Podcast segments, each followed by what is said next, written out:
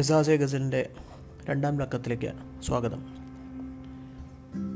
ഈ ലക്കത്തിലും ഫയസിനെ തന്നെ തുടരുകയാണ്. അദ്ദേഹത്തിന്റെ വിശ്വപ്രസിദ്ധമായൊരു നസമുണ്ട് മുച്ച പെഹ്ലീസി മൊഹബത്ത് മെരി മെഹബൂബ് നമാങ്ക് അത് ആദ്യ വായനയിൽ ഒരു കാൽപ്പനിക പ്രണയഗീതമാണ് എന്ന തെറ്റിദ്ധാരണ ഉണ്ടാക്കുന്ന ഒരു നസമാണ് അപ്പോൾ അതിന്റെ പശ്ചാത്തലവും സൂക്ഷ്മമായ ഗൂഢാർത്ഥങ്ങളുമൊക്കെ ഒന്ന് വിശകലനം ചെയ്യാനുള്ള ശ്രമമാണ് ചെയ്യാൻ പോകുന്നത്. നിങ്ങൾ ശ്രദ്ധിച്ചിട്ടുണ്ടോയെന്നറിയില്ല ഈ നസമിന്റെ ആദ്യത്തെ വരിയും അവസാനത്തെ വരിയും ഒന്നാണ്. മുജ്സെ പെഹലേസി മഹബത്ത് മേരെ മെഹബൂബ് ന മാങ് അതായത് എന്നോട് ആ പഴയ സ്നേഹം തന്നെ വേണമെന്ന് നീ വാശി പിടിക്കരുത് പ്രിയെ എന്നാണ് പറയുന്നത്. തുടക്കത്തിൽ തന്റെ കാമുകിയോട് വളരെ ലാഘവത്തോടെ പറഞ്ഞു വയ്ക്കുന്ന ആ വരിക്ക് കവിത അതേ വരിയിൽ തന്നെ ചെന്ന് അവസാനിക്കുമ്പോൾ കൈവരുന്ന ഭാരം അഥവാ വസൻ വളരെ വലുതാണ്. അത് ആദ്യത്തെ വരിക്ക് ശേഷം അവസാനത്തെ അതേ വരിയിലേക്ക് എത്തുമ്പോഴേക്കുമുള്ള അതിലൂടെ കടന്നു പോ അതുവരെ കടന്നുപോയ മറ്റു വരികളുടെ അർത്ഥം അതിന്റെ രാഷ്ട്രീയ സാഹചര്യങ്ങളൊക്കെ പരിശോധിച്ചാലാണ് വ്യക്തമായിട്ട് മനസ്സിലാവുക. ഈ നജം ആദ്യമായിട്ട് വരുന്നത് ഫൈസാബിന്റെ ആദ്യത്തെ സമാഹാരമായ നക്ഷ ഫരിയാദിയുടെ ഭാഗമായിട്ടാണ്. നക്ഷ ഫരിയാദി എന്ന് വെച്ചാൽ പരാതിക്കാരന്റെ ചിത്രം എന്നാണ് അർത്ഥം. ഇത് അദ്ദേഹത്തിന്റെ കവിതകളുടെ കൂട്ടത്തിൽ ഒരു വഴിത്തിരിവ് എന്ന് തന്നെ വിശേഷിപ്പിക്കാവുന്ന ഒരു എഴുത്താണ്. അതുവരെ അതുവരെ അദ്ദേഹം എഴുതിയിരുന്ന കവിതകളുടെ സ്വഭാവം ഈ കവിതയുടെ പാഠം മാറുകയാണ്. ഇതുപോലൊരു കവിത അദ്ദേഹം തന്റെ കാവ്യജീവിതത്തിൽ അതിനു മുമ്പ് എഴുതിയിരുന്നില്ല. ആയിരത്തി തൊള്ളായിരത്തി മുപ്പത്തി ആറ് വരെ ഉള്ള അദ്ദേഹത്തിന്റെ ജീവിതത്തിലെ ആദ്യത്തെ ഇരുപത്തഞ്ച് വർഷങ്ങൾ തികഞ്ഞ സന്തോഷം നിറഞ്ഞ ജീവിതങ്ങൾ ജീവിതമായിരുന്നു. ആയിരത്തി തൊള്ളായിരത്തി ഇരുപത്തെട്ട് ഇരുപത്തെട്ടിലാണ് അദ്ദേഹം ലാഹോറിലെത്തുന്നത്. അതിനുശേഷം അവിടെ ചിലവിട്ട രണ്ട് വർഷവും അതിനു മുമ്പ് തൊട്ടുമുമ്പായിട്ട് സിയാൽകോട്ടിൽ അദ്ദേഹം ജീവിച്ച രണ്ട് വർഷവും ഫേസ് ഏറെ ആഹ്ലാദവാനായിട്ടുള്ളൊരു കാലമായിരുന്നു. വളരെ കാൽപ്പനികമായൊരു ജീവിതകാലം. പ്രണയ കവിതകൾ എഴുതിയും പ്രണയത്തിൽ മുഴുകിയുമൊക്കെയാണ് അദ്ദേഹം വന്ന് കഴിഞ്ഞിരുന്നത്. അതുകൊണ്ട് സുന്ദരമായ ഒരുപാട് പ്രണയഗീതങ്ങൾ നേരിയ വിപ്ലവത്തിന്റെ ഛായ ഉള്ളതാണെങ്കിലും ഗുലോമി രംഗ് വരെയൊക്കെ ഈ സമാഹാരത്തിന്റെ ഭാഗമാണ്. ജീവിതത്തിൽ പ്രണയം ഉണ്ടായിരുന്ന കാലമായിരുന്നു അദ്ദേഹത്തിന്. ആ കൂട്ടത്തിൽ തന്നെയാണ് അവിടുന്ന് അങ്ങോട്ടുള്ള അദ്ദേഹത്തിന്റെ വിപ്ലവ എഴുത്തിലേക്കുള്ള ചൂണ്ടുപലകയായിട്ടുള്ള ഈ നസ്മും പ്രസിദ്ധപ്പെടുത്തുന്നത്. ആയിരത്തി തൊള്ളായിരത്തി മുപ്പത്തി ആറ് ഫയസിന്റെ ജീവിതത്തിലെ ഒരു ഒരു ടേണിംഗ് പോയിന്റ് ആയിരുന്നു. ആ കൊല്ലമാണ് അദ്ദേഹത്തിന് അച്ഛൻ മരിക്കുന്നത്. അത് ഫയസിനെ വല്ലാതെ പിടിച്ചുലച്ചൊരു സംഭവമാണ്. അച്ഛന് അദ്ദേഹത്തിന് വളരെ വളരെ വലിയ സ്നേഹമുള്ള ആളായിരുന്നു അച്ഛനോട്. അപ്പോൾ ജീവിതം മുന്നോട്ട് കൊണ്ടുപോകാൻ വളരെ പ്രയാസമായിട്ട് അദ്ദേഹത്തിന് തോന്നി. അച്ഛൻ മരിച്ചു പോയപ്പോൾ അങ്ങനെ ആ നഗരം അദ്ദേഹത്തിന് വിഷമിപ്പിക്കാൻ തുടങ്ങിയപ്പോൾ അദ്ദേഹം ലാഹോറിൽ നിന്ന് അമൃത്സറിലേക്ക് നാട്ടുവിട്ടു ലാഹോർ എന്ന് പറയുന്നത് വളരെ ഉത്സവഛായയുള്ളൊരു നഗരമാണ്. അവിടെ നിന്ന് അമൃത്സർ പോലുള്ളൊരു അത്രയ്ക്ക് അങ്ങോട്ട് ഒരു ആവേശമില്ലാത്തൊരു വിരസമായ ഗലികളുള്ള ഒരു നഗരത്തിലേക്ക് മാറിയപ്പോൾ കവിക്ക് വല്ലാത്തൊരു ഏകാന്തത ഒരു വൈകാരിക വിക്ഷുബ്ധത ഉണ്ടായി. അങ്ങനെ ജീവിതത്തിൽ വളരെ എന്താ പറയുക ഡിപ്രസ്ഡ് ആയിട്ടാണ് ഫയസ് അമൃത്സറിലേക്ക് എത്തുന്നത് അപ്പോൾ അവിടെ അന്ന് ജീവിച്ചിരുന്ന രണ്ട് പേര് ഫയസിനെ ഏറ്റെടുത്തു. അദ്ദേഹത്തിന്റെ അവരുടെ പേര് പ്രൊഫസർ മഹമ്മൂദ് സഫറും അദ്ദേഹത്തിന്റെ ഭാര്യയായിട്ടുള്ള ബിഗം ഡോക്ടർ റഷീദ് ജഹാനുമായിരുന്നു. അപ്പം അവർ ഫേമസ് ആണ് മുംബൈ ഫേമസ് ആണ്. അങ്കാര എന്ന് പറഞ്ഞ ഒരു പ്രസിദ്ധമായിട്ടുള്ള ചെറുകഥാ സമാഹാരം എഴുതിയ അതെ അന്ന് ഫേമസ് ആയിട്ടുള്ളൊരു ദമ്പതികളാണ്. അവർ അവിടെ ഈ മഹമ്മൂദ് സഫർ എന്ന് പറയുന്നത് അവിടുത്തെ എം ഐ ഒ കോളേജിലെ വൈസ് പ്രിൻസിപ്പളായിരുന്നു ബേഗമാണെങ്കിൽ ഒരു പ്രാക്ടീസിങ് ഡോക്ടറായിരുന്നു അപ്പം വളരെയധികം സങ്കടപ്പെട്ട് ഡിപ്രഷനിൽ വീണുകൊണ്ടിരുന്ന ഫാസിനെ അന്ന് വൈകാരികമായിട്ട് താങ്ങി നിർത്തിയത് രണ്ടുപേരുമാണ് അവരില്ലായിരുന്നെങ്കിൽ അതിന് ശേഷം അദ്ദേഹം കവിത എഴുതൂലായിരുന്നു. മേ ബി അന്നൊരു ആത്മഹത്യയിൽ അവസാനിച്ചതിന് പക്ഷെ അവർ ഒരുപാട് വൈകാരികമായ സപ്പോർട്ട് നൽകിയിട്ടാണ് ഫയാസിനെ മുന്നോട്ട് കൊണ്ടുപോയത്. അവരാണ് അന്ന് കാൽപ്പനികതയുടെയും പ്രണയത്തിന്റെയും ലാഹോറിന്റെ നഷ്ടത്തിന്റെയും ഒക്കെ സങ്കടത്തിൽ അങ്ങനെ ഡിപ്രസ്ഡ് ആയിരുന്ന ഫാസിനോട് പറയുന്നത് ഈ സ്വന്തം സങ്കടം സ്വന്തം സങ്കടം എന്നുള്ള സ്വാർത്ഥ ചിന്ത വെടിഞ്ഞിട്ട് ലോകത്തിനെ കൂടുതൽ ആർദ്രമായ കണ്ണുകളോടൊന്ന് നോക്കിക്കാണാൻ പഠിക്കുമെന്ന് ഫാസിനെ ഉപദേശിച്ചത് ഈ ദമ്പതികളാണ്. ഈ ലോകത്ത് പ്രണയം എന്ന് മാത്രമല്ല ഉള്ളത്. വേറെയും പലതും ഉണ്ടെന്ന് ഇവരാണ് ഫാസിൽ ആദ്യമായിട്ട് ബോധ്യമുണ്ടാക്കുന്നത്. അവരുടെ ശരിക്കും പറയുകയാണെങ്കിൽ ഈ ഈ കപ്പിളിന്റെ ഇടപെടലില്ലായിരുന്നെങ്കിൽ ഫാസിൽ ഇപ്പോൾ മറ്റ് ഉറുദു കവിത കവികളെ പോലെ പ്രണയത്തിന്റെ ഗസലുകളും ഗീതുകളും മാത്രം എഴുതി നജമുകളും മാത്രം എഴുതി പോകുമായിരുന്നു. ഇന്നത്തെ നാടറിയുന്ന ഇന്നത്തെ വിപ്ലവ കവിയായ ഫാസ് ഉണ്ടാവില്ലായിരുന്നു. ഇവർ ഇങ്ങനെ പലതും പറഞ്ഞതിന് ശേഷമാണ് അദ്ദേഹം നമ്മുടെ അദ്ദേഹത്തിന്റെ സ്വന്തം നാട് അതായത് പാകിസ്ഥാൻ അനുഭവിച്ചുകൊണ്ടിരുന്ന അടിമത്തം പട്ടാള ഭരണത്തിനൊക്കെ എതിരെ തിരിയുന്നതും ഒരുപാട് കവിതകൾ പാകിസ്ഥാനിൽ വിപ്ലവ ഗീതികളായിട്ട് മാറുന്നു അപ്പം ഈ ഈ കവിയുടെ പ്രത്യേകത എന്താണെന്ന് വെച്ച് കഴിഞ്ഞാൽ എന്നും സ്വന്തം പ്രണയ സ്വന്തം പ്രതിഷേധത്തെ വിപ്ലവത്തെ പ്രണയം എന്നൊരു മറ പിടിച്ചുകൊണ്ടാണ് കവി ലോകത്തോട്ട് വിളിച്ചു പറയുക ഒറ്റ ഓട്ടത്തിൽ നോക്കിയാൽ അദ്ദേഹം എഴുതുന്ന പലതും പ്രണയഗാനമാണ്. പ്രണയത്തിന്റെ ഭാവഗീതങ്ങളാണ് തോന്നുമെങ്കിലും അത് പലതും വിപ്ലവ ഗാനങ്ങളായിരിക്കും. അതായത് കവിതയിൽ അദ്ദേഹം പ്രണയിനി എന്ന് പറഞ്ഞിട്ടുണ്ടെങ്കിൽ അത് സ്വന്തം നാടിനെയാണ് പറയുന്നത്. അങ്ങനെ ആ ഒരു മറയിലാണ് എപ്പോഴും എഴുതിയിരുന്നത്. ഒറ്റനോട്ടത്തിൽ ചോദിച്ചാൽ പറയും ഞാൻ പ്രണയ കവിതയാണ് എഴുതിയിരിക്കുന്നത്. അങ്ങനെ ഒരു ഡിസ്ഗൈസ് എന്നും അദ്ദേഹത്തിന് ഉണ്ടായിരുന്നു അദ്ദേഹം തന്റെ സഹജീവികൾ നേരിടുന്ന ചൂഷണങ്ങളെപ്പറ്റി പ്രതികരിച്ചു. കവിതകൾ എഴുതി. ആ കൂട്ടത്തിൽ എഴുതിയ ഒരു നസ്മാണ് മുച്ച പെഹലി സി മൊഹബത്ത് ആദ്യ വരിയിൽ നിന്ന് തന്നെ തുടങ്ങാം. മുച്ച പെഹലി സി മൊഹബത്ത് മേരെ മെഹബൂബ് ന മാങ്. എന്നോട് ആ പഴയ സ്നേഹം തന്നെ വേണമെന്ന് വാശി പിടിക്കരുതേ പ്രിയെ. എന്തിനാണ് കവി ഇങ്ങനെ തന്റെ പ്രണയിനോട് അങ്ങനെ വിചിത്രമായൊരു കാര്യം പറയുന്നത്? ഇത് അദ്ദേഹം പ്രണയം നിഷേധിക്കുന്നതാണ്? നിരസിക്കുന്നതാണ്? അങ്ങനെ ഒരു വല്ലാത്ത കൗ കുതൂഹലത്തിന് കേൾക്കുന്ന ആൾ ഒറ്റ വരിയിൽ തന്നെ ആദ്യത്തെ വരിയിൽ തന്നെ അങ്ങനെ ഒരു കുതൂഹലത്തിന് അടിപ്പൊളിയാണ് ഉണ്ടാവുന്നത്. ആദ്യ വരിയിൽ തന്നെ എന്തിനാണ് ഇങ്ങനെ ഒരു നെഗറ്റീവായിട്ടൊരു കാര്യം പറയുന്നതെന്നറിയാൻ അതിനുശേഷമുള്ള വരികളിലൂടെ വായനക്കാരൻ വളരെ ഉദ്വേഗത്തോടെയാണ് സഞ്ചരിക്കുക. വായനക്കാരന് സ്വാഭാവികമായിട്ടൊരു സംശയം തോന്നാം ഇത് പ്രണയത്തിലുള്ള കവിയുടെ വിശ്വാസം അസ്തമിച്ചുകൊണ്ട് പറയുന്നതാണോ? പക്ഷേ തുടർന്നുള്ള വരികളിൽ കാര്യം വ്യക്തമാവുകയാണ്. കവി പ്രണയത്തെ തിരസ്കരിക്കുന്നില്ല. കാമുകിയോടുള്ള പ്രണയം അതായത് മേ ബി ജന്മനാടിനുള്ള പ്രണയം. അദ്ദേഹം അദ്ദേഹത്തിന് നെഞ്ചിൽ ഇപ്പോഴുമുണ്ട് ഇല്ലാതായത് ആ പഴയ ആവേശം മാത്രമാണ്. വെഹ്ലീസി മൊഹബത്ത് അതായത് പഴയ പോലുള്ള പ്രണയം. പ്രണയമുണ്ടാവും പക്ഷെ പഴയ പോലുള്ള പ്രണയം എന്നിൽ നിന്ന് പ്രതീക്ഷിക്കരുതേ എന്ന് ഏറെക്കുറെ നിർവികാരനായി കവി പറയുകയാണ്. അന്ന് എഴുതപ്പെട്ടിരുന്ന പല കവിതകളും കാൽപ്പനികമായിരുന്നു. പ്രണയിനിയോട് പ്രണയത്തെക്കുറിച്ച് പാടുന്നതായിരുന്നു. അന്ന് കാലത്ത് ഫേസ് എഴുതുന്ന കാലത്ത് ഹസ്രത് മൊഹാനി അഖ്തർ ഷിറാനി പോലുള്ള കവികൾ ഉറുദുവിൽ വളരെ സജീവമായിട്ട് നിൽക്കുന്ന കാലമാണ് അപ്പം അവരിൽ നിന്നൊക്കെ വ്യത്യസ്തമായിട്ടുള്ള ഒരു വഴിയായിരുന്നു ഫാസിൻ്റെ എന്ന് വ്യക്തമാക്കുന്ന അടുത്ത വരികളാണ് അതിനുശേഷമുള്ള വരികൾ എങ്ങനെയാണ് ആദ്യം തുടങ്ങുന്ന മുച്ച പെഹലേസി മൊഹബത്ത് മേരെ മെഹബൂബ് നമാങ് मैंने समझा मैंने समझा था कि तू है तो दरक्षा है हयात मैंने समझा था कि തു ഹേ തു ദരക്ഷാ ഹെ ഹയാത് ഞാൻ കരുതിയിരുന്നത് നീ ഉണ്ടെങ്കിൽ ഈ ലോകം പ്രഭാപൂരിതമാണെന്നാണ് അങ്ങനെ നീ ഉണ്ടെങ്കിൽ പ്രഭാപൂരിതമാണ് എന്നല്ല കവി പറയുന്നത്. ഞാൻ കരുതിയിരുന്നത് അങ്ങനെയാണ് എന്നാണ്. അതായത് കവിയുടെ ജീവിതത്തിലെ എല്ലാ നിലാവിളിച്ചങ്ങളും നിന്നിൽ നിന്നാണ് ഉദിച്ചിരുന്നത് എന്നാണ് ഞാൻ കരുതിയിരുന്നത് എന്ന കവി പറയുന്നത്.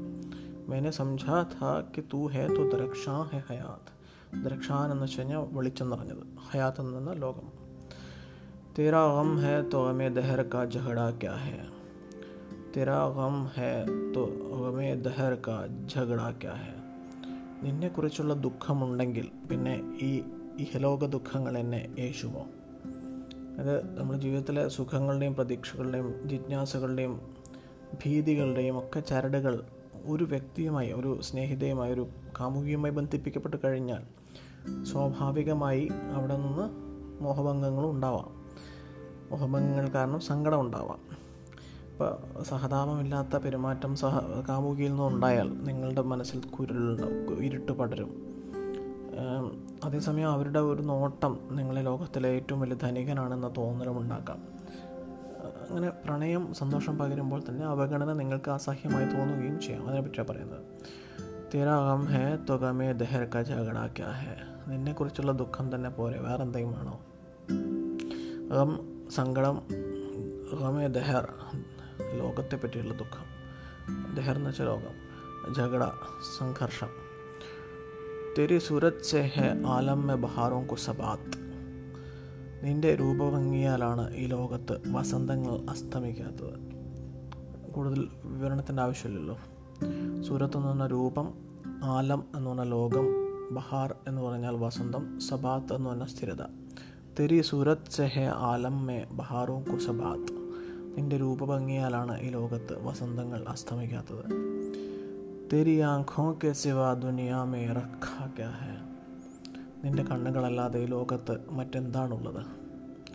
തൂ ജു മിൽ ജായേ തു തക്ദീർ നഗോ ഹോ ജായേ. തക്ദീർ നഗോ ഹോ ജായേ. നീ നിന്നെ എനിക്ക് കിട്ടിയാൽ ഞാൻ വിധിയെ വെല്ലുന്നവരാകും അതായത് നിന്റെ പ്രേമം എനിക്ക് കിട്ടിയാൽ പിന്നെ എനിക്ക് മറ്റൊന്നും വേണ്ട മറ്റൊന്നും നേടാൻ പിന്നെ എനിക്ക് മോഹമില്ല നിന്നോടുള്ള പ്രണയം സാക്ഷാത്കരിക്കാനായാൽ എൻ്റെ ജീവിതം തന്നെ സഫല സഫലമാകും അങ്ങനെയാണെന്നല്ല അപ്പോഴും കവി പറയുന്നത് ഈ മേലെ പറഞ്ഞ രണ്ട് മൂന്ന് കാര്യങ്ങൾ അങ്ങനെയാണ് എന്നല്ല കവി പറയുന്നത് അങ്ങനെയാണെങ്കിൽ ആണെന്ന് ഞാൻ ധരിച്ചു എന്നാണ് പറയുന്നത് मैंने समझा था कि तू है तो दरख्शां है हयात तेरा गम है तो गम दहर का झगड़ा क्या है तेरी सूरत से है आलम में बहारों को सबात तेरी आँखों के सिवा दुनिया में रखा गया है तू जो मिल जाए तो तकदीर नगो निगो हो जाए തക്ദീർ നിഗു എന്ന് പറഞ്ഞാൽ വിധിയെ വെല്ലുന്നവൻ വിധിയെ ജയിക്കും എന്നിട്ടാണ് അടുത്ത സ്ട്രൈക്കിംഗ് ആയിട്ടുള്ള ലൈൻ പറയുന്നത് അത്രയും നേരം നാലഞ്ച് ലൈൻ അങ്ങ് പറഞ്ഞിട്ട് അതിൻ്റെയൊക്കെ ഈ പറഞ്ഞ നാലഞ്ച് ലൈനിനും അത് ബാധകമാണ് എന്ത് മെനെ സംജാഥ എന്ന് പറഞ്ഞത് ഞാൻ അങ്ങനെ ധരിച്ചിരുന്നു ഏ എന്നിട്ട് ഞാൻ അങ്ങനെ ധരിച്ചിരുന്നു പക്ഷേ യു ന ഥ मैंने फ़कत सम चाहा था यूँ हो जाए യു ന ഥ मैंने फ़कत चाहा था यूँ हो जाए മറ്റൊരൊക്കെ നെഗറ്റീവ് എന്നൊരു സാധനമാണ് പറയുന്നത് അങ്ങനെ അല്ലായിരുന്നു അങ്ങനെയാണെന്നല്ല ഞാൻ പറയുന്നത് അങ്ങനെ ആയിരുന്നെങ്കിൽ എന്ന് അങ്ങനെ ആയിരുന്നെങ്കിൽ എന്ന് ഞാൻ ആഗ്രഹിച്ചിരുന്നു എന്നാണ് ഞാൻ പറഞ്ഞത് കാമുകി ഉണ്ടായിരുന്നു എങ്കിൽ അതായത് കാമുകി ഉണ്ടായിരുന്നു എങ്കിലും ഈ ലൗകിക ജീവിതത്തിൻ്റെ ദുഃഖങ്ങൾ സങ്കടങ്ങൾ കവിയെ അലട്ടിയിരുന്നു കാമുകിക്ക് പുറമേയും കവിക്ക് ചുറ്റും വസന്തങ്ങൾ വേറെയും ഉണ്ടായിരുന്നു. അവളുടെ നീലജലാശയം പോലുള്ള കണ്ണുകളെക്കുറിച്ചല്ലാതെയും വേറെ പലതിനെപ്പറ്റിയും കവി ഓർത്തിരുന്നു ഇടയ്ക്കൊക്കെ. മേൽപ്പറഞ്ഞതൊന്നും സത്യമല്ല എന്നാണ് കവി പറയുന്നു. എന്നിട്ട് കവി പറയാണ് ഓർ ബി ദുഃഖ് ഹെ ജമാനെ മേ മൊഹബത് കി സിവ റാഹത്തെ ഓർ ബി ഹെ വസ്ലി കി റാഹത്ത് കി സിവ.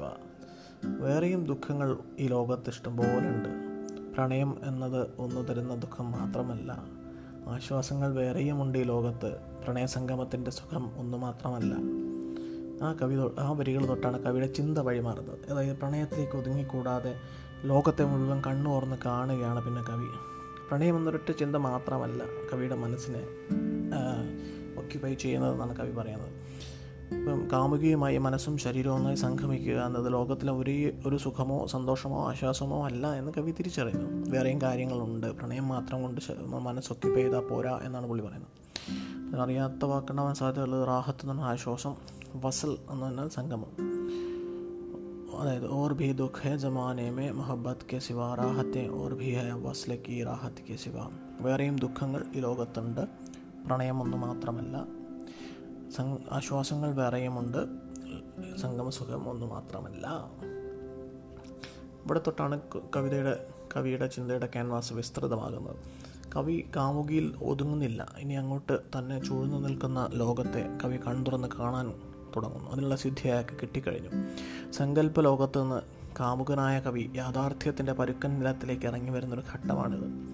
ഈ ലോകത്ത് ദുഃഖങ്ങൾ വേറെയുമുണ്ട് പ്രണയം തരുന്നത് മാത്രമല്ല എന്ന് കവി ഉറക്കെ വിളിച്ചു പറയാം അടുത്ത നാല് വരികൾ ആ ദുഃഖങ്ങൾ എന്തൊക്കെയാണ് എന്നതിൻ്റെ വർണ്ണനകളാണ് അൻഗിനത് സദിയോ കെ താരീഖ് ബഹിമാന അത്ലസും रेशमो अतलसो किम ख्वाब में बुन बुनवाए हुए जा बजा बिकते हुए कुचाए कुचा वो बाजार में जिस्म खाक में लुथड़े हुए खून में नहलादे हुए अनगिनत सदियों के तारीख बहिमाना तलस्म रेशमो अतलसो कम ख्वाब में बुनवाए हुए जा बजा बिकते हुए कुचा वो बाजार में जिस्म ഖാഖ് മെ ലുത്തടെ ഹുവേ ഹോൺ മെ നഹലായ ഹുവേ അതായത് നൂറ്റാണ്ടുകളായി പുലരുന്ന അന്ധകാരത്തിൻ്റെ അടിമത്തത്തിൻ്റെ ദുർമന്ത്രവാദം അനീതിയെ വില കൂടിയ മൃദുലമായ പട്ടിൽ പൊതിഞ്ഞ് നിങ്ങൾക്ക് മുന്നിൽ വെക്കുകയാണ് ഇവിടെ പട്ടാപ്പകൽ ആളുകൾ കാണുക നാട്ടുകാരെ കാണുക ഇവിടെ ശരീരം വിൽക്കപ്പെടുകയാണ് ഇവിടെ ചോരയിൽ വെണ്ണീറിൽ കുളിച്ച് ഉടലുകൾ കിടക്കുകയാണ് ഫയസ് ഈ കുറച്ച് കോംപ്ലിക്കേറ്റഡ് ആയിട്ടുള്ള കാര്യങ്ങളാണ് ഇതിലൂടെ ഫയസ് പറയാൻ ആഗ്രഹിക്കുന്ന കാര്യം അതാണ്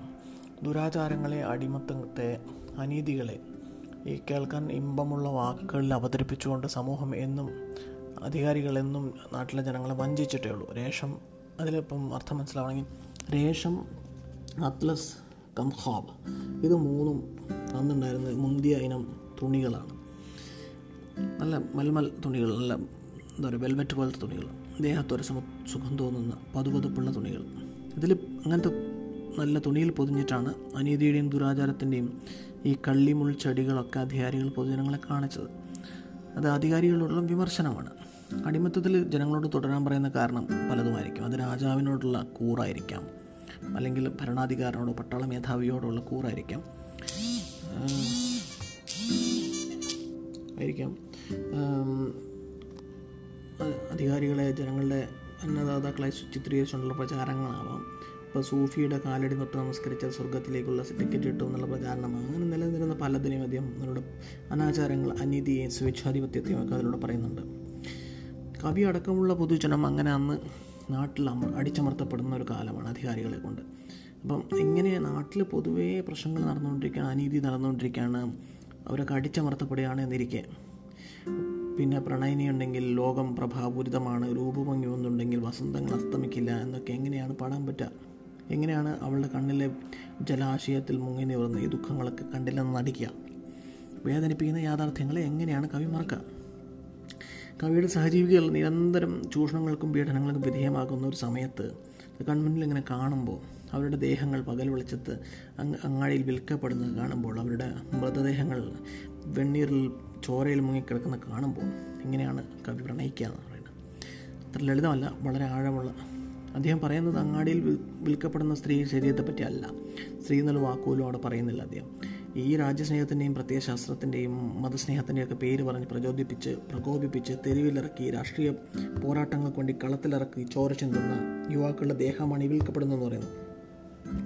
ഈ അന്ന് വാഴുന്ന പ്രജാപതികൾ പൗരന്മാരുടെ കൂറ് അടിമത്തം ഒക്കെ വിലയ്ക്ക് വാങ്ങുന്നൊരു കാലമാണ്. അവരുടെ ജീവിതത്തിനും ശരീരത്തിനും വില പറയുന്നത് അങ്ങനെ ഒരു അങ്ങനെ രാഷ്ട്രീയ കളത്തിൽ ഇറങ്ങുന്നവരൊക്കെ ശരിക്കും കരുവാക്കപ്പെടുകയാണെന്നാണ് പറയുന്നത്. തുച്ഛമായിട്ടുള്ള പ്രതിഫലം വെച്ച് നീട്ടിയിട്ട് മനുഷ്യന്റെ കഴിവും പ്രതിഭയും സിദ്ധികളും ഒക്കെ വിലയ്ക്ക് വാങ്ങി ചൂഷണം ചെയ്യുന്ന ഈ കമേഴ്ഷ്യലൈസേഷന്റെ ചന്തകളെ പറ്റിയും അദ്ദേഹം ഈ കബരികളിലൂടെ പറയുന്നുണ്ട്. ഇതിൽ കുറേ അറിയാത്ത വാക്കുകളുണ്ടാവും. അൻഗിനത്ത് എന്ന് പറഞ്ഞാൽ എണ്ണമറ്റ സതി എന്ന നൂറ്റാണ്ട്. താരീഖ് എന്ന് പറഞ്ഞാൽ ഇരുളടഞ്ഞ എന്നൊരർത്ഥമുണ്ട് ബഹിമാന എന്ന് പറഞ്ഞാൽ മൃഗീയമായ തെലിസ് എന്ന് പറഞ്ഞാൽ ദുരാചാരം. റേഷം അത്ലസ് കംഹാബ് മുന്തിയ തുണികളാണ്. ബുൻവാന തുന്നുക ജാബജ സർവത്ര. ഭക്തവുവെ വിൽക്കപ്പെട്ടുകൊണ്ട് കുച്ചാവോ ഉപാചാരമേ മുക്കിലും മൂലയിലും ചന്തയിൽ നിൽക്കുക ജിസം എന്ന് പറഞ്ഞാൽ ശരീരം. ഹാക്ക് എന്ന് പറഞ്ഞാൽ വെണ്ണീർ. ലുത്രേവ് എന്ന് പറഞ്ഞാൽ മുങ്ങിയ. ഹൂൻമെ നെഹ്ലായ പോയി ചോരയിൽ കുളിച്ച അപ്പോൾ വരികളൊന്നുകൂടെ വായിക്കാം അർത്ഥവും വായിക്കാം ടഫായിട്ടുള്ള വരികളാണ് अनगिनत सदियों के अनगिनत सदियों के तारीख बहिमाना तलसम रेशमो अतलसों कम ख्वाब में बुनवाए हुए जा बजा बिकते हुए कुचाए बाजार में जिसम खाक में लुथड़े हुए खून में नहलाए हुए നൂറ്റാണ്ടുകളായി പുലരുന്ന അന്ധകാരത്തിൻ്റെ അടിമത്തത്തിൻ്റെ ദുർമന്ത്രവാദം അനീതിയെ വില കുറഞ്ഞ വില കൂടിയ മൃദുലമായ പട്ടിൽ പൊതിഞ്ഞ് നിങ്ങളുടെ മുന്നിൽ വെക്കുകയാണ് ഇവിടെ പട്ടാപ്പകൽ നാൾ നാട്ടുകാരെ കാണാൻ ഇവിടെ ശരീരം വിൽക്കപ്പെടുകയാണ് വെണ്ണീരിൽ പൊതഞ്ഞ് ചോരയിൽ കുളിച്ച് ഉടലുകൾ കിടക്കുന്നു जिसमें निकले हुए अमराज के तन्नूरों से पीप बहते हुए गलते हुए नाजूरों से लौट जाती है उधर को भी नजर क्या कीजिए अब भी दिलकश है तेरा हुस्न मगर क्या कीजिए അതിനർത്ഥം രോഗപീഠകളുടെ ചൂളകളിൽ നിന്ന് ദേഹങ്ങളിങ്ങനെ പാതി വന്നിറങ്ങി വരികയാണ് പഴുത്ത വ്രണങ്ങളിൽ നിന്ന് ചലം ഒലിച്ചിറങ്ങിയാണ് അവിടേക്കും എൻ്റെ കണ്ണുകൾ അറിയാതെ പോകുന്നുണ്ട് ഞാൻ എന്താണ് ചെയ്യേണ്ടത് നിൻ്റെ സൗന്ദര്യത്തിന് ഒരു ആകർഷണം കുറവില്ല അതിൽ അതിപ്പോഴും എന്നെ അത്രമേൽ ആകർഷിക്കുന്നുണ്ട് പക്ഷേ ഇത് കാണാതിരിക്കാൻ ഇതൊക്കെ കാണാതിരിക്കാൻ എനിക്ക് പറ്റുന്നില്ല എന്താ ചെയ്യേണ്ടത് അറിയാത്ത വാക്കുകൾ ജിസ്മ് എന്ന് പറഞ്ഞാൽ ദേഹം അമറാജ് എന്ന് പറഞ്ഞാൽ രോഗപീഠകൾ തന്നൂർ എന്ന് വെച്ചാൽ അടുപ്പ് പീപ്പ് എന്ന് പറഞ്ഞാൽ ചലം ഗൽത്തെ ഹുവ എന്ന് പറഞ്ഞാൽ പഴുത്ത നാസൂർ എന്ന് പറഞ്ഞാൽ വ്രണം ദിൽക്കഷ് എന്ന് പറഞ്ഞാൽ ആകർഷകമായിട്ടുള്ള ഹുസ്ൻ എന്ന് പറഞ്ഞ സൗന്ദര്യം ഞാൻ ആ വാക്ക് വരികളൊന്ന് വായിക്കാം जिस्म निकले हुए अमराज के तन्नूरों से पीप बहती हुई गलते हुए नजूरों से लौट जाती है उधर को भी नज़र क्या कीजिए अब भी दिलकश है तेरा हुस्न मगर क्या कीजिए രോഗപീഠകളുടെ ചൂളകളിൽ നിന്ന് ദേഹങ്ങൾ ഇറങ്ങി വരുന്നു. പഴുത്ത വ്രണങ്ങളിൽ നിന്ന് ചലം ഒലിച്ചിറങ്ങുന്നു. അവിടേക്കും എന്റെ കണ്ണുകൾ അറിയാതെ പോകുന്നു. ഞാൻ എന്തു ചെയ്യട്ടെ? എന്റെ സൗന്ദര്യം ഇന്നും അത്രമേൽ എന്നെ ആകർഷിക്കുന്നുണ്ട്. പക്ഷേ ഇത് ഇതൊന്നും കാണാതെ വയ്യ. ഞാൻ എന്ത് ചെയ്യട്ടെ? അവസാനിപ്പിക്കുന്ന വരികൾ പിന്നെയും വരാണ്. അപ്പോൾ അവസാനത്തിൽ പിന്നെയും മൂന്ന് വരികൾ. ഓർ ഭി ദുഃഖ ഹെ ജമാനെ മേ മൊഹബത്ത് കെ സിവ റാഹത്തെ ഓർ ഭി ഹെ बसल की राहत के सिवा मुझसे पहली सी मोहब्बत मेरे महबूब न मांग വേറെയും ദുഃഖങ്ങൾ ഉണ്ട് ഈ ലോകത്ത് പ്രണയം ഒന്ന് മാത്രമല്ല ആശ്വാസങ്ങൾ വേറെയുമുണ്ട് ലോകത്ത് സംഗമസുഖം ഒന്ന് മാത്രമല്ല അതുകൊണ്ട് എന്നോട് ആ പഴയ സ്നേഹം തന്നെ വേണമെന്ന് മാത്രം നീ പറയരുത് പ്രിയം തൻ്റെ സഹജീവികളോട് സഹോദരങ്ങളോട് അധികാരവും മുതലാളിത്തവും സ്വേച്ഛാധിപത്യവും ഒക്കെ നടത്തുന്ന ചൂഷണങ്ങളും അധികാര ദുർവിനിയോഗങ്ങളും അടിച്ചമർത്തലുകളൊക്കെ കവി കണ്ടു തുടങ്ങി എന്നാണ് ഈ കവിതയിലൂടെ പറയുന്നത്. കാമുകിയുടെ സൗന്ദര്യം ഇന്നും കവിയുടെ ഹൃദയത്തെ അത്ര തന്നെ ആകർഷിക്കുന്നുണ്ട്. കാമുകിക്ക് കവി ആ പ്രണയം നിഷേധിക്കുമെന്നില്ല. എന്നാൽ പണ്ടത്തെ പോലെ ചങ്കു പറിച്ചെടുത്തു കൊടുത്തുകൊണ്ട് കണ്ണടച്ചുകൊണ്ട് പ്രണമിക്കാൻ ഇനിയും പറ്റില്ല. തന്റെ സഹജീവികളോടുള്ള വൈകാരിക ഐക്യവും അവർക്ക് വേണ്ടിയുള്ള നിരന്തരമായ പോരാട്ടങ്ങളും കൂടി ഇത് തന്റെ ജീവിതത്തിന്റെ ഭാഗമാണ് എന്ന സത്യം കാമുകി ഉൾക്കൊണ്ടേ പറ്റൂ എന്നാണ് പറയുന്നത്. കവി എന്ന് ചിന്തിക്കുന്ന സ്വന്തം പ്രണയത്തെപ്പറ്റി മാത്രമല്ല തന്റെ സഹജീവികളുടെ സങ്കടങ്ങളും ഇന്ന് അയാളുടെ വിചാരങ്ങളുടെ ഭാഗമാണ്. നാട്ടിൽ പലർക്കും സ്വൈരമായിട്ട് ജീവിക്കാനുള്ള അവകാശം നിഷേധിക്കപ്പെടുമ്പോൾ സ്വന്തം സഹോദരങ്ങൾ നിരപരാധികളായ സഹോദരങ്ങൾ വേട്ടയാടപ്പെടുമ്പോൾ അവരുടെ വേദനകൾ കണ്ടില്ലെന്ന് നടിച്ച് പ്രേമിച്ചുകൊണ്ടിരിക്കാൻ എനിക്ക് കഴിയില്ല. കാമുകിയിലേക്ക് മാത്രം ഒതുങ്ങാൻ കഴിയില്ല. അതുകൊണ്ട് പഴയ പോലെ അത്രയ്ക്ക് അന്ധമായിട്ടുള്ള പ്രണയം എന്നെടുത്ത് പ്രതീക്ഷിക്കരുതേ എന്നാണ് കവി കാമുകിയോട് പറയുന്നത്. അതോടെ ഈ ഇത്രയും പറഞ്ഞു കഴിയുമ്പോൾ ആദ്യത്തെ വരിയിലേക്ക് വീണ്ടും എത്തുമ്പോൾ ഉത്തരമാകുന്നത് ആദ്യത്തെ വരി വായിച്ചു കഴിയുമ്പോൾ കവി വായനക്കാരന്റെ മനസ്സിൽ തോന്നിയ സങ്കടം എന്തുകൊണ്ടാണ് ഇങ്ങനെ ഒരു നെഗറ്റീവായിട്ടുള്ള കാര്യം പറയുന്നത്? അത് നെഗറ്റീവല്ല. പ്രണയ സാഫല്യത്തിനിടയിലും തന്റെ കവി തന്റെ സഹജീവികളുടെ വേദനകളോട് പ്രകടിപ്പിക്കുന്ന സംവേദനക്ഷമത മാത്രമാണ്. അതുതന്നെയാണ് ഈ കവി കവിതയുടെ കരുത്തും. ഇതിന് നിരവധി പേര് ആലാപനങ്ങൾ ഉണ്ടായിട്ടുണ്ട്. ഏറ്റവും പ്രസിദ്ധമായിട്ടുള്ള മീഡം മാഡം നൂർജഹാന്റെ അറോ ആലാപനം തന്നെയാണ്. പിന്നെ പലരും ചുമ്മാ ചൊല്ലിയിട്ടൊക്കെ ഉണ്ട്. സ് സൊഹ്ര സൊഹറാസകൾ ആലപിച്ചിട്ടുണ്ട്. അതുപോലെ വേറെ ആലാപനങ്ങൾ വന്നിട്ടുള്ള ടീന സാനിയുടെ ഉണ്ട് അപ്പം സുരേഖ സിക്രി ചുമ്മാ ചൊല്ലിയിട്ടുണ്ട്. ടീന സാനി ആലപിച്ചിരിക്കുകയാണ് പ്രോപ്പറായിട്ട് പാടിയിട്ടുള്ളത് പ്രോപ്പറായിട്ട് മാഡം നൂർജഹാന്റെയും ടീന സാനിയുടെയാണ്. നല്ലത്. എന്തായാലും ഈ കവിതയെ കുറച്ചുകൂടി നന്നായിട്ട് അറിയാൻ ഇതിലൂടെ കഴിഞ്ഞെന്ന് വിശ്വസിക്കുന്നു. നിർത്തട്ടെ